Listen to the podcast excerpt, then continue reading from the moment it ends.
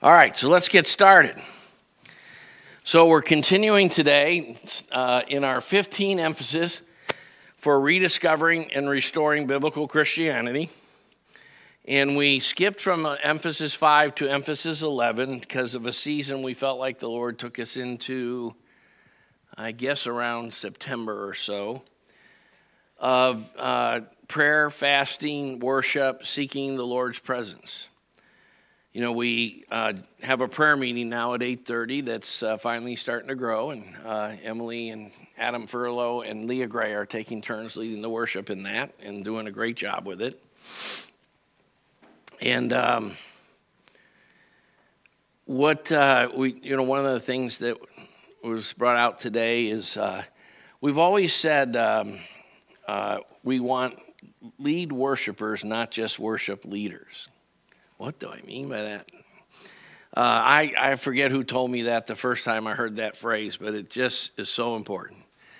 Um, you know, as part of the reason we use uh, John, Luke, and Sam on Wednesday nights and Adam and Emily and Leah on, on Sunday mornings uh, is because God wants more than Deanna, Christiana, and Samuel Chen Sing Poon to be our worship leaders. Uh, we need about a dozen good worship leaders in the church. That's even part of getting ready to plan other churches and having good discipleship groups. Uh, discipleship groups should be characterized by fantastic, intense worship. And um, the most important thing in leading worship is that you're a lead worshiper in the sense that you really love to get alone and worship the Lord. I remember... Uh, Uh, praying for a young man to get baptized in the Spirit some many years ago. Not not that many, but some. And uh, my son John happened to be one of those who prophesied in that particular gathering, and he prophesied to the young man that God wants you to learn to lead worship for an audience of one. And uh, you'll never be a great worship leader if you're not uh, a great worshiper, first and foremost. And... Uh, Worship is about intimacy. Uh, worship is, uh, I hope we're a mature enough audience to hear this, it's much like the physical relationship in marriage. It's a time of communion. It's a time of union. It's a time of closeness. It's a time of proximity. And uh, worship is one of uh, the... five types of prayer in, in, in the series I do on prayer, which will is in this emphasis eleven when we get there. But reading Scripture should be prayer, because prayer is two-way communication. We've all been in meetings where Brother Greg just talks and talks and talks instead of draws you out and listens, or someone else. Other people do that too. And um, that's that's not fellowship. If you're not hearing the, the thoughts in the mind and the heart of, a, of the other person. And uh, so the, when you read Scripture, Jesus said the mouth speaks out of the abundance that fills the heart. And so God's Word is how you find His heart. You're not just reading the Word to get good academic theology, of which that's important, like the green tie, Christmassy. Um, so... Uh, you're you're uh, you're reading the Word to commune with God. Likewise, worship is a type of prayer, praise and worship. And some some people make a slight differentiation between praise and worship. I would I would say for those who do, the thought is that praise involves thanksgiving and the recounting of God's marvelous deeds. If you notice, if you read all the Psalms, notice how often. Uh, they emphasize recounting the miracles of God. And even the Lord gave us the Lord's Supper, and He called us to, to uh, you know, there's a reason why the Corinthian church was instructed to pay their tithes on, on the Lord's Day in, in First Corinthians sixteen, because uh, that's part of our worship. It's part of being belonging to a family. You can't really belong if you don't uh, contribute in that way. And so... Um, So praise is re, is not only thanksgiving oriented, but it's thanksgiving for the great redemptive miraculous acts of God. Do you need to tell me something? What's that?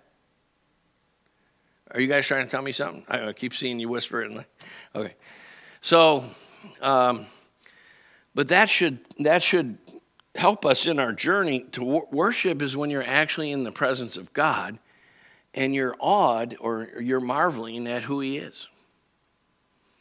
That's why worship has words like worthy, and holy, and amazing, and so forth.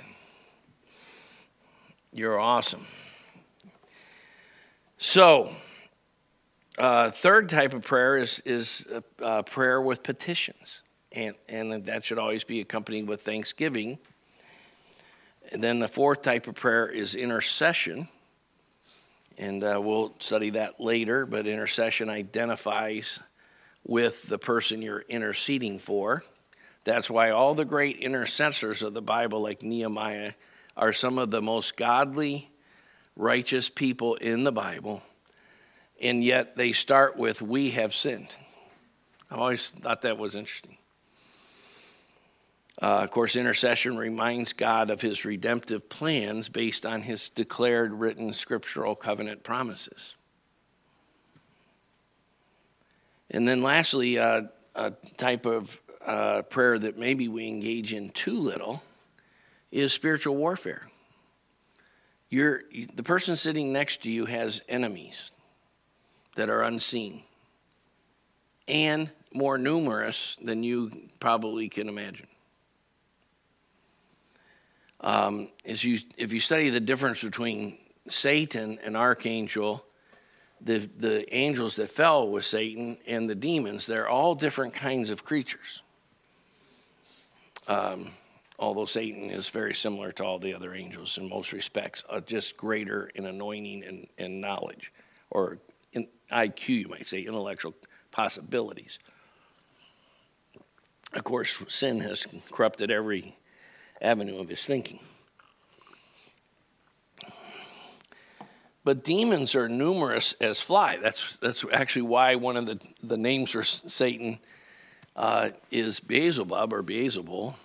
Uh, which is, my mother wouldn't let me read the book Lord of the Flies when I was in high school. It was, and William Golding, who wrote it, actually is a Christian. It has a very Christian message, actually. Uh, the, the, you know, the boys that get shipwrecked quickly become total barbarians when they don't have the restraints of, of the school and its rules and all this kind of things. And, and they, what's really in their uh, human sinful nature uh, starts to manifest itself quite quickly and thoroughly, to the point where I think two of the boys get murdered, if I remember right. It's been a while. I read that book again about three years ago, but um, it's it's actually a great book, and but it is. I actually kind of agree that it's a little intense for high school age. Maybe, I don't know.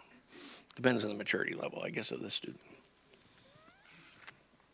But in any case, the Lord of the Flies is, Beelzebub refers to Lord of the Flies. It's a metaphor or word picture. You know, so the God, through the Holy Spirit, when writing the Bible, is so into word pictures that, you know, there's at least seventy or so word pictures of Christ.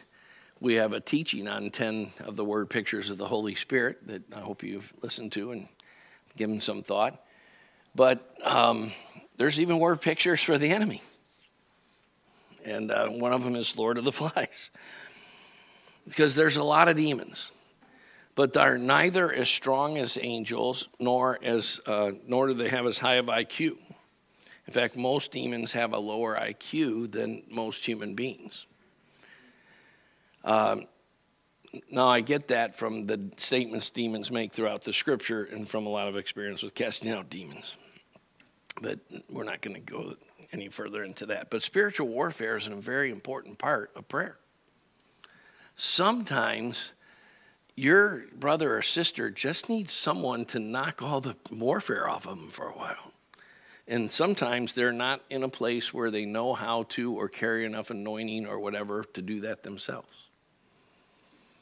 And so uh, try when you're thinking about when you're praying for someone who, who you know is going through some difficulties, especially if they seem like it's kind of an overwhelming, a kind of an oppression where they're maybe going through difficulty of um, uh, mood swings or depression or uh, destructive thoughts or uh, really obsessed with a particular temptation that they can't seem to break or whatever. Try doing spiritual warfare on a regular basis for them, and try, try enlisting. Uh, spiritual warfare is best done as a team. Try and enlist two or three friends to do it with you. Hey, Nathan, there's something on the floor there, like a red glove or something weird. Oh, the decoration fell off. Uh-oh. So, all right, so let's get back into, we've been going through the Lord's Prayer, and we've been averaging uh, one message per phrase. So we did one week on the word "our," O U R. Then we did one week on the word "Father." Uh, then we did, last week, we did, uh, uh, that was December sixth, two thousand twenty, the year of the COVID. Uh, last week we did um, uh, Who Art in Heaven, or Who Is in Heaven in modern translations. And we talked about transcendence and immanence and so forth. Um, your your uh, outline has a little teeny line with at the end of it in red print um, where we ended the last two times I spoke on this. So today we're going to try to do at least "Holy is your name." We're going to try to get, I don't think we'll get into "Your Kingdom Come." I have about thirty minutes left. And uh, so let's uh, let's try to get into this. "Holy is your name." Now in the King James, um, It, it says, "Our Father who art who art in heaven, hallowed be thy name." And uh, my my mother came from Bel Air, Ohio, which is a little city directly across the river from uh, Wheeling, West Virginia. And so my dear Aunt Jody and uh, several several people I knew, they uh, they put an R in their pronunciations of W's, like Elmer Fudd. Shh, be very, very quiet. We're hunting wabbits. And uh, and uh, so they say Washington. You know, I'm going to drive to Washington. And there are several parts of the country that do this, but um, so, uh, the parts of the country who don't do that often don't have grace for people who do. That it, sometimes it irritates them or whatever. I'm washing the clothes, and... Uh, So sometimes they pray, um, you know, "Our Father who art in heaven, hallowed be thy name." And uh, so I, I remember having to teach a, a group of kids once that God's name is not Harold.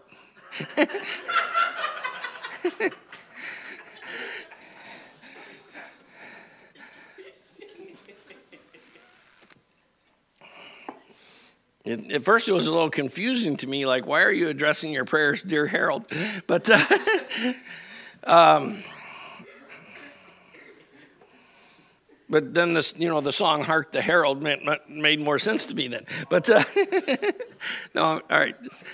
So, "Herald be thy name" is what we're going to talk about today.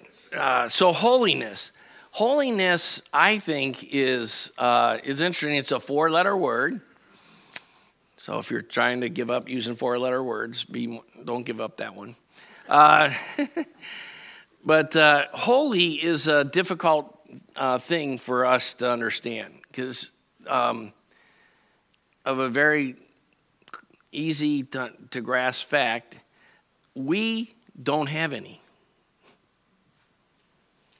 We cannot, even if we were not fallen, if we didn't have sin, we would not be in and of ourselves holy,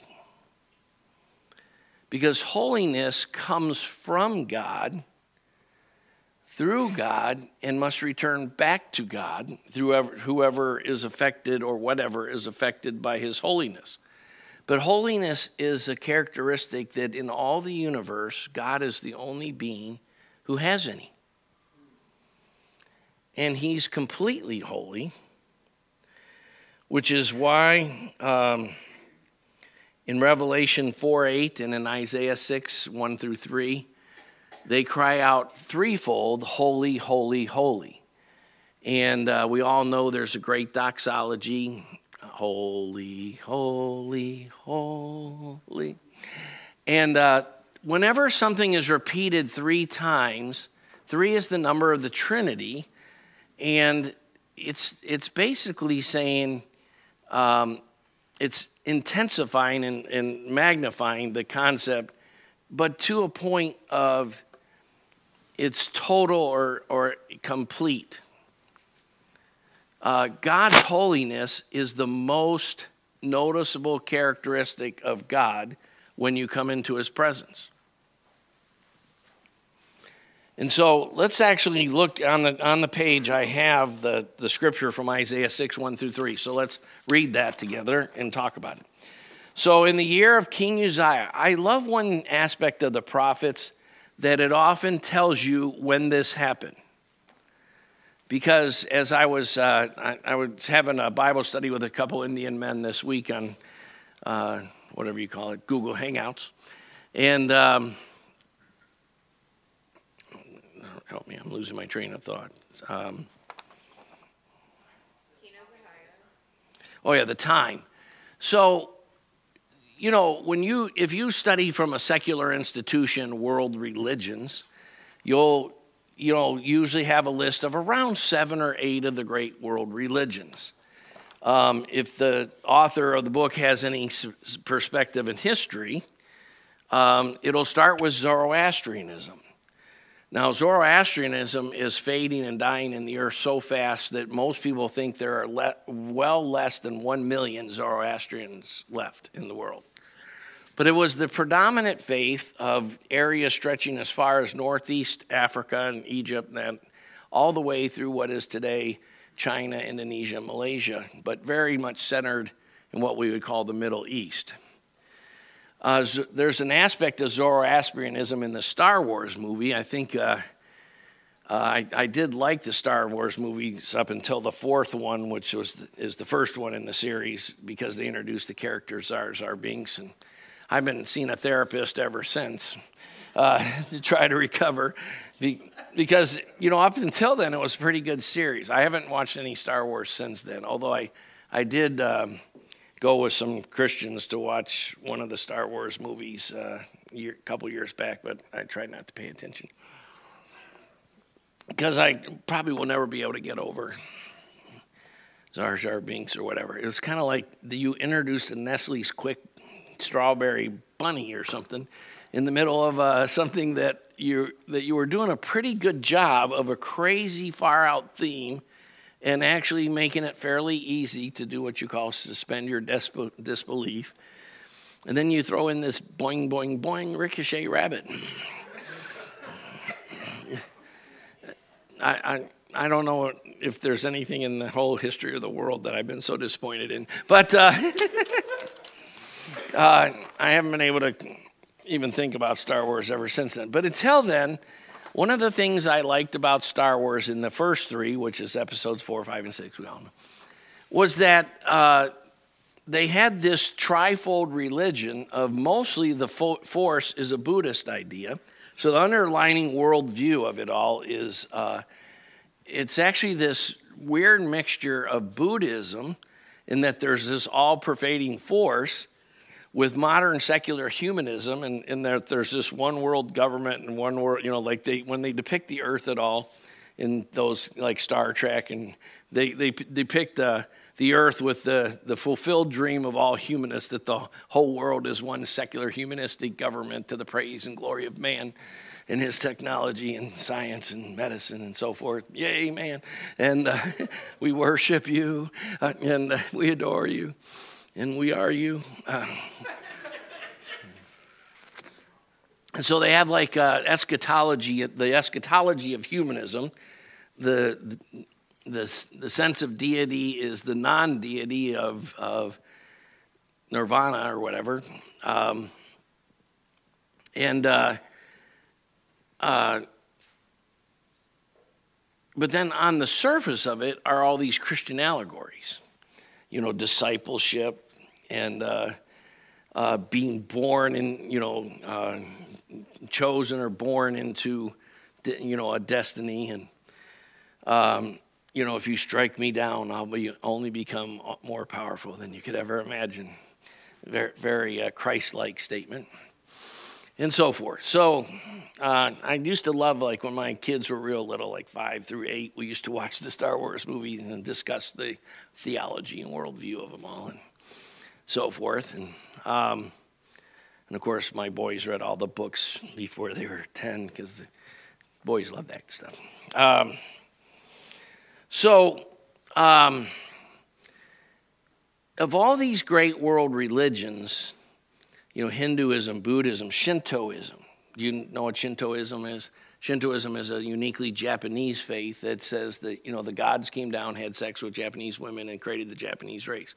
And, uh, and uh, so the Japanese are the greatest. And uh, it was really the pervading idea that, that uh, led to the Japanese involvement in World War Two. Religions have consequences. World War Two... Uh, if it hadn't been for Italy and Germany's devotion to secular humanism and, uh, and, and a twisted eschatological vision called the Third Reich, and um, Japan's eschatology of Shintoism, World War Two would have never happened. So believe me, like, people are used to a religion that's like private, you keep it in your pocket, you don't tell anybody about it. Uh, it doesn't actually have anything to do with real things, and you just do it behind closed doors and, and have mamby-pamby prayer meetings that don't really amount to a hill of beans. But that has nothing to do with uh, real biblical theology or, or religion or any other or real religion. Uh, you know, we're, any, any, any religion should be the paradigm through which all reality is interpreted, and should affect nations and, and governments and econ- economic systems and so forth. So when you study the great re- world religions, uh, again, Zoroastrianism, Hinduism, Buddhism, uh, animism, et cetera, one of the things you'll discover is biblical religion, both the Israelites and the Christians, are the only faith that is rooted in historical personages and events.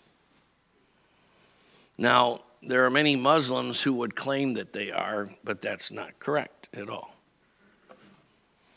And so, uh, and of course, we have the only king and God who became a man, who was holy in and of himself, and defeated sin and death by his resurrection. No one else claims that. So for Christianity and Christianity alone, all religions have a view of history. I remember one of my first conversations with my dear friend, uh, Pastor Dan Brown, who pastors the Bethel Christian Assembly of God Church on Smithville. Uh, he came over to my house on a Saturday morning, and uh, quite early, and uh, and he was wearing blue jeans because I used to tease him about uh, um, that he only wore suits all the time. Like every day he wore a suit. Even once we were cleaning the floor of the of the gym, and he was doing it on his hands and knees in a nice, very nice suit. And um, so I would tease him about that because that was part of their their culture. And uh, so he, he came over to my house with a very brand new pair of je- blue jeans that you knew had never been washed. They were stiff with starch. And uh, uh, and uh, he came over to ask me about the linear view of history, uh, or a biblical view of history versus the view of history in other religions. And so um, every religion has a view of history, where you've been, what that means, and where we are, and what that means, and where we're going, and what that means. And when you get the view of history wrong, you have the whole thing wrong, which is a scary thing because today about ninety-five percent of Christians have the wrong view of history. Jesus said to his followers in, in, uh, at, the, at John's version of the Last Supper, John thirteen, fourteen, fifteen, and sixteen, um, he said, "No longer do I call you servants, but I call you friends. Because a servant doesn't know what his master's doing." Um, if you, I, I love in Second Timothy three ten where Paul is telling this, he's describing Timothy's uh, practice of discipleship with Paul. And he says, uh, Timothy, from the beginning, you've known my teaching, uh, my my conduct, my way of life, et cetera. But then he, um, E S V says aim. Uh, New American Standard says, my purpose. You know, what he's saying is something I hope like you can start, starting with your spouse and with yourself, that you can say, what really motivates me? Now, a key to that is what the outcomes are. In other words, your behavior is motivated by what's really motivating you, what your aim and your purpose is in life. If you're having... Um, say, trouble prioritizing scripture study, it's a much deeper problem than you need to make a list of and, and written goals and so forth. You've got to come to God to redo your whole thinking about what scripture is and why it's so important. That's why in our Search the Scripture series, the, the first uh, lesson is a four-pager called The Bible on the Importance of Bible Study. And it lists approximately seventy scriptures on why the scriptures say you should prioritize scripture.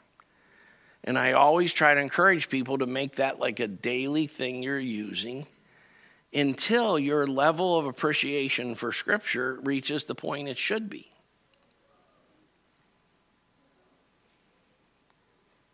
Very few of us, you can, you can, I can, you know, don't really have to argue the case. I have scientific evidence right here that I don't miss uh, many meals. You know, I, I have a friend named Monty Zinn who used to own a lot of car dealerships in uh, Springfield, and and uh, we go out to lunch about once a year and so forth. And uh, he's a very wealthy man and very powerful personality. He started as a car salesman and did so well, he ended up owning the dealerships and all that. And um, uh, he, he used to own the dealerships that are now Jeff Weiler dealerships in Springfield. Um, and um, he'll always say whenever we go to lunch, he goes, "I see you've been eating well. I don't think you've missed many we- meals. And I said... And, you know, to which I say, you know, you're so discerning. You have a keen sense for the obvious. Uh, so um, where, what you do always comes out of what you think, what your attitudes and motivations are. And ultimately what God's after is that we would... Uh, have his motivations. So this phrase, um, holy is your name, is very important. Because apart from God, there is no holiness anywhere in the universe. And in the Bible, names mean Uh, identity. I was so pleased when Morgan and Austin told me several months ago that they were going to name this beautiful little one Christina Abigail. And of course, Christina is uh, pretty obvious where that comes from. And uh, all such forms like Christiana, happy birthday yesterday, um, uh, come They, they mean Christ. They mean Christ bearer, a witness of Christ, a, a proclaimer of Christ, a person who, when you see them, you see Jesus. That's pretty high calling. I always give like the, whenever I see guys like named something like Elijah, I always go, "Kid, you have a pretty high calling to live up to." And then they look at me like, "What do you, you know, you, you got a lot to live up to if your name's Samuel or whatever." Uh, You know, can you think, Samuel, not one word he ever spoke fell to the ground. I, I wonder if the majority of the words I've spoken have, have been erroneous or whatever. Hopefully not. So holy is your name is, is more than saying you're holy. It's saying the very essence of your being is holy. Now, there's an important theological concept that hopefully all of you who've taken our theology class, which we are going to rerun hopefully soon, and hopefully with Andy Gearhart teaching it. But um, we've been talking about it. So uh, just waiting on some health issues of his to resolve, which I think they have now. But so um,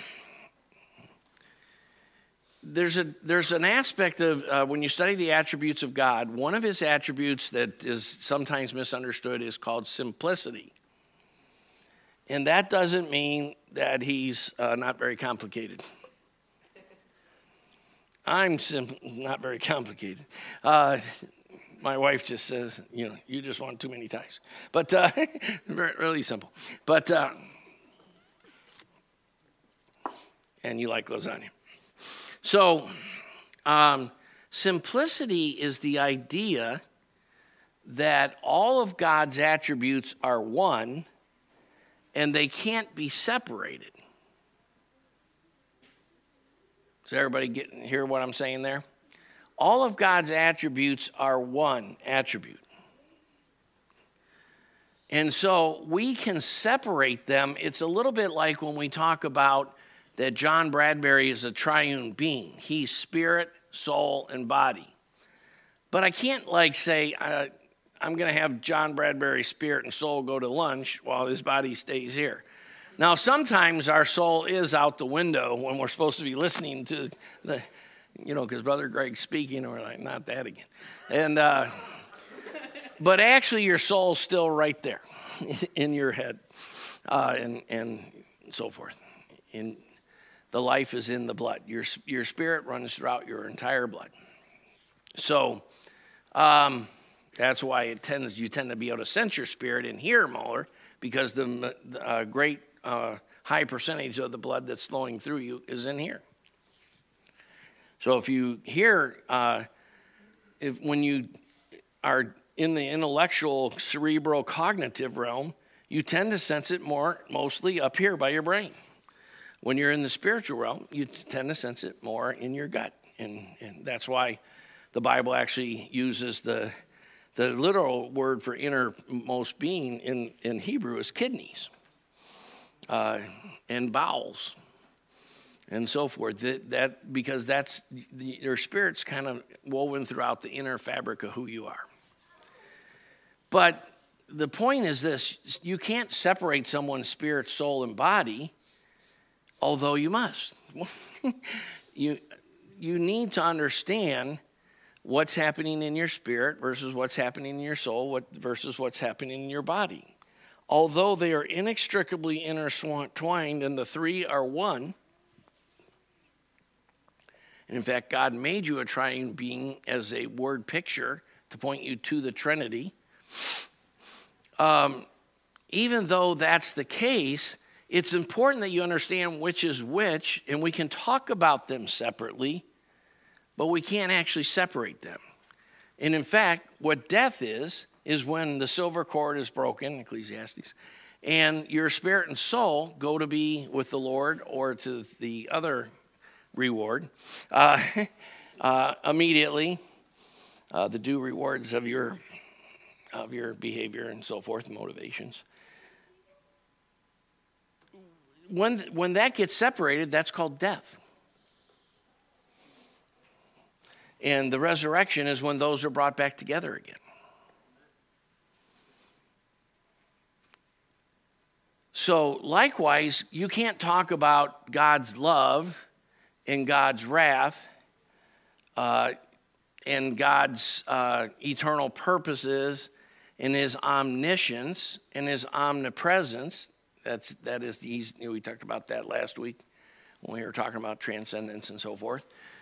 You can't talk about, you can conceptualize them as different descriptions of who God is, but they are, God is always all those at once. Okay. So if you uh, take, read a good introductory book to the uh, to the Attributes of God, like uh, Tozier's uh, Knowledge of the Holy that we use, or our A W Pink's, um, I think it's just called The Attributes of God. Um, you kind of have to like read the whole book and then make every thought in it uh, present on the surface of your mind and active at, in one, at the same time, which we're not that good at. But uh, you gotta shuffle it all together as one. Because God is all those all the time. But what's interesting is, I think for a number of reasons, what we experience when we uh, touch the Lord, sense his presence, see him, if you will, the first thing we're amazed at always is his holiness. And anytime, again, holy, holy, holy is kind of a perfect completion of emphasis. It's like holy in a way that we infinitely holy. No limitations on the holiness. And holiness for, for creatures, especially human creatures, is actually growing in how much we're set apart to God. That's what holiness is. How much are the deeds of your body, the thoughts of your mind, the desires of your heart centered in him? That's growing in holiness. And only God is holy, and only God can initiate holiness, and only God can bring holiness to its completion, because absorbed in him is its completion. But not in an Eastern religion sense of absorbed in him, where you lose your identity and the, and the two become one. The goal of, of Buddhism, nirvana, is that you would get, become so one with the uh, cosmic nothingness that you would no longer have passions, desires, goals. So like Buddhism's goal is to be, is to lose yourself. Christianity's goal is to become the self you were always intended to be. And you'll never be more you uh, in, in every way that you were gifted and called to be than when you increase in holiness. And in fact, what is keeping you from being you is lack of holiness. And the more a person becomes holy by the grace and power of God, the more they become themselves. A unique, you become one with God in character, spirit, purpose, but not in any such way that the identities are confused. In fact, they're more separate all the time. So like in a good marriage, they become one in purpose, uh, in, in motivations, uh, et cetera, et cetera. But the person becomes uniquely who they are more and more and more.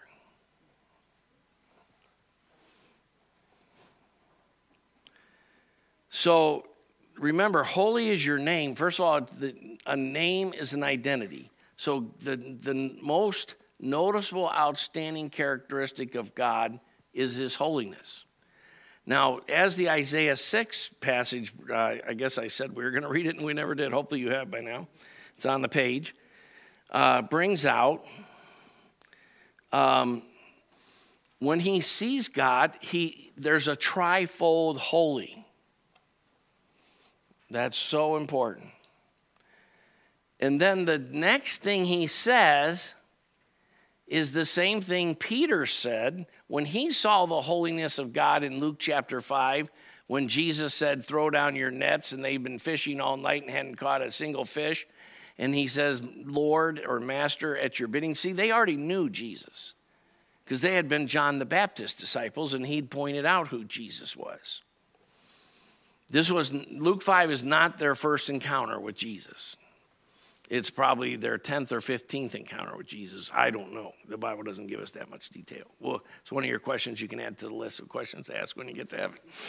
But uh, how many times had they been with Jesus or seen Jesus or heard from Jesus before he shows up on the sea, the shores of the Sea of Galilee and says, you know, put down your nets.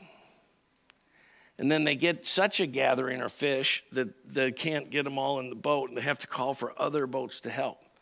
You know, when we start getting the model right, uh, the way God does evangelism, instead of competing with other churches, we'll be calling other churches to help. And, and they'll be calling us to help.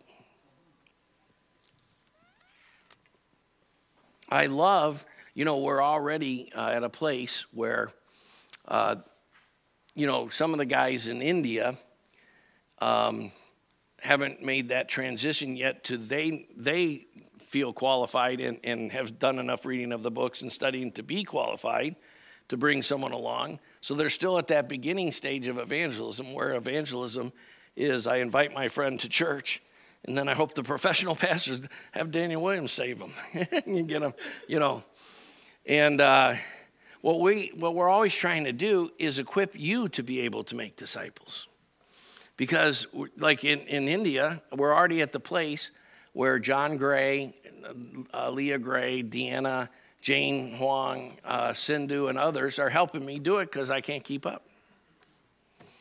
So this week we had a nice discipleship uh, meeting with um, a friend of Golda's that's a couple years younger than her, and that we had met while we were in India. And uh, Jane and, um, and Sindhu helped me with the call. Uh, and we're setting up things so that uh, Deanna's going to take over, but she's going to work mostly through Jane and, and Sindhu because she's getting maxed out, which is what we want to have. We want to have you have so many discipleship con uh, contacts that, that you have to get some helpers. And believe me, the Lord can do that and more if, and, and that's one of our motivations for why we should be studying. All right, I've kind of uh, mismanaged my time a little bit, although we've covered very many great things. Uh, Leviticus nineteen two, you shall be holy for I am holy. That particular verse is quoted in First Peter one fourteen through sixteen. Um, Don't be conformed to the former lust, which you had in ignorance. And he's talking uh, specifically about our interconnections at work and in our neighborhoods and at the grocery store with the outside world. He's saying it's very important that we have inner motivations and conduct and attitudes of holiness, because when someone touch, when someone meets you, like, let's say you talk to them in the ice cream aisle at Kroger's. I know that aisle pretty well. But uh, uh, do you know that's maybe the most important encounter with a person they've ever had or may ever will have? Believe me, we are way too humble in the wrong ways sometimes. You have Christ in you, the hope of glory. And if they don't, that might be the most important, you might be the most important person they ever met and the most important thing they've ever done or are going to do. Because Christ is, is an all or nothing thing. So holiness is from God, to God, through God. And holiness is the essence of who God is. And we could say some other things about holiness, but you got to start with that whole God-centered frame. But for instance, ho holiness is no impure motivations. No, it's way more than sexual holiness. It's attitudes and motivations about money, about fame. You know, one of the things that's very obvious, I love sports, as you know. The whole desi- competition, which I love, is... Uh, frankly, not that holy of a thing. It's, you know, it's like I'm wanting to win. And um, that's why it needs to be kept in perspective. I believe, in, I believe sports are good and can be good, but they're not inherently good because nothing is holy apart from God. So you can only be a holy coach or a holy basketball player if your if your giftedness comes from God, your calling in sports comes from God, and your purpose is to give back to God. Right? There's no other way. So holiness is uh, is very unique. It's interesting. Uh, I, I will kind of end here. Um, we you have to seek God for more holiness. When the Pentecostal outpouring started January first, nineteen oh one, the very first moment of this century, and God poured out his Spirit on uh, all mankind, uh, starting with uh, the Topeka, Kansas thing in nineteen hundred, the Azusa Street Revival in nineteen oh six. It was interesting, the, her the early Pentecostals all emphasized increased holiness. Now, when, uh, when you have an inner desire to be more holy, but you have an antinomian the theology, you will define holiness as not wearing, women not wearing pants and not wearing makeup and not wearing jewelry. And uh, if you notice, by the way, in, in all the antinomian legalistic views of holiness, women get a really bad deal and are, and are quite disrespected, because that's part of man's sinful nature, is for men to disrespect instead of honoring their women. So um, a desire for holiness, let me just kind of end with saying this. You have to have, if that's increasing in you, remember in the Beatitudes, Jesus teaching on what it means to be a disciple or follower of Jesus. One of the Beatitudes are, blessed are those who hunger and thirst for righteousness. If your hunger for God, if your thirst for righteousness, your hunger for his word, your thirst for his Spirit, your desire to integrate into the purposes of the body of Christ, uh, to be part of God's army and family and plan and so forth, if all of that is growing, that's great, but it's not necessarily great if it's not biblically defined. So when you know when you, you get into an antinomian framework, you start emphasizing things about holiness that aren't holiness, that are just legalism and man-made rules. And it's important that we be a holy people. Nothing is more important, but not in how the culture or the world defines holiness, how the Scriptures, how God defines holiness. So let's, uh, let's uh, next week we'll look at uh, the next phrase. Let's see, our Father and holy is your name, thy kingdom come. Next week we will look at your kingdom come and what that means.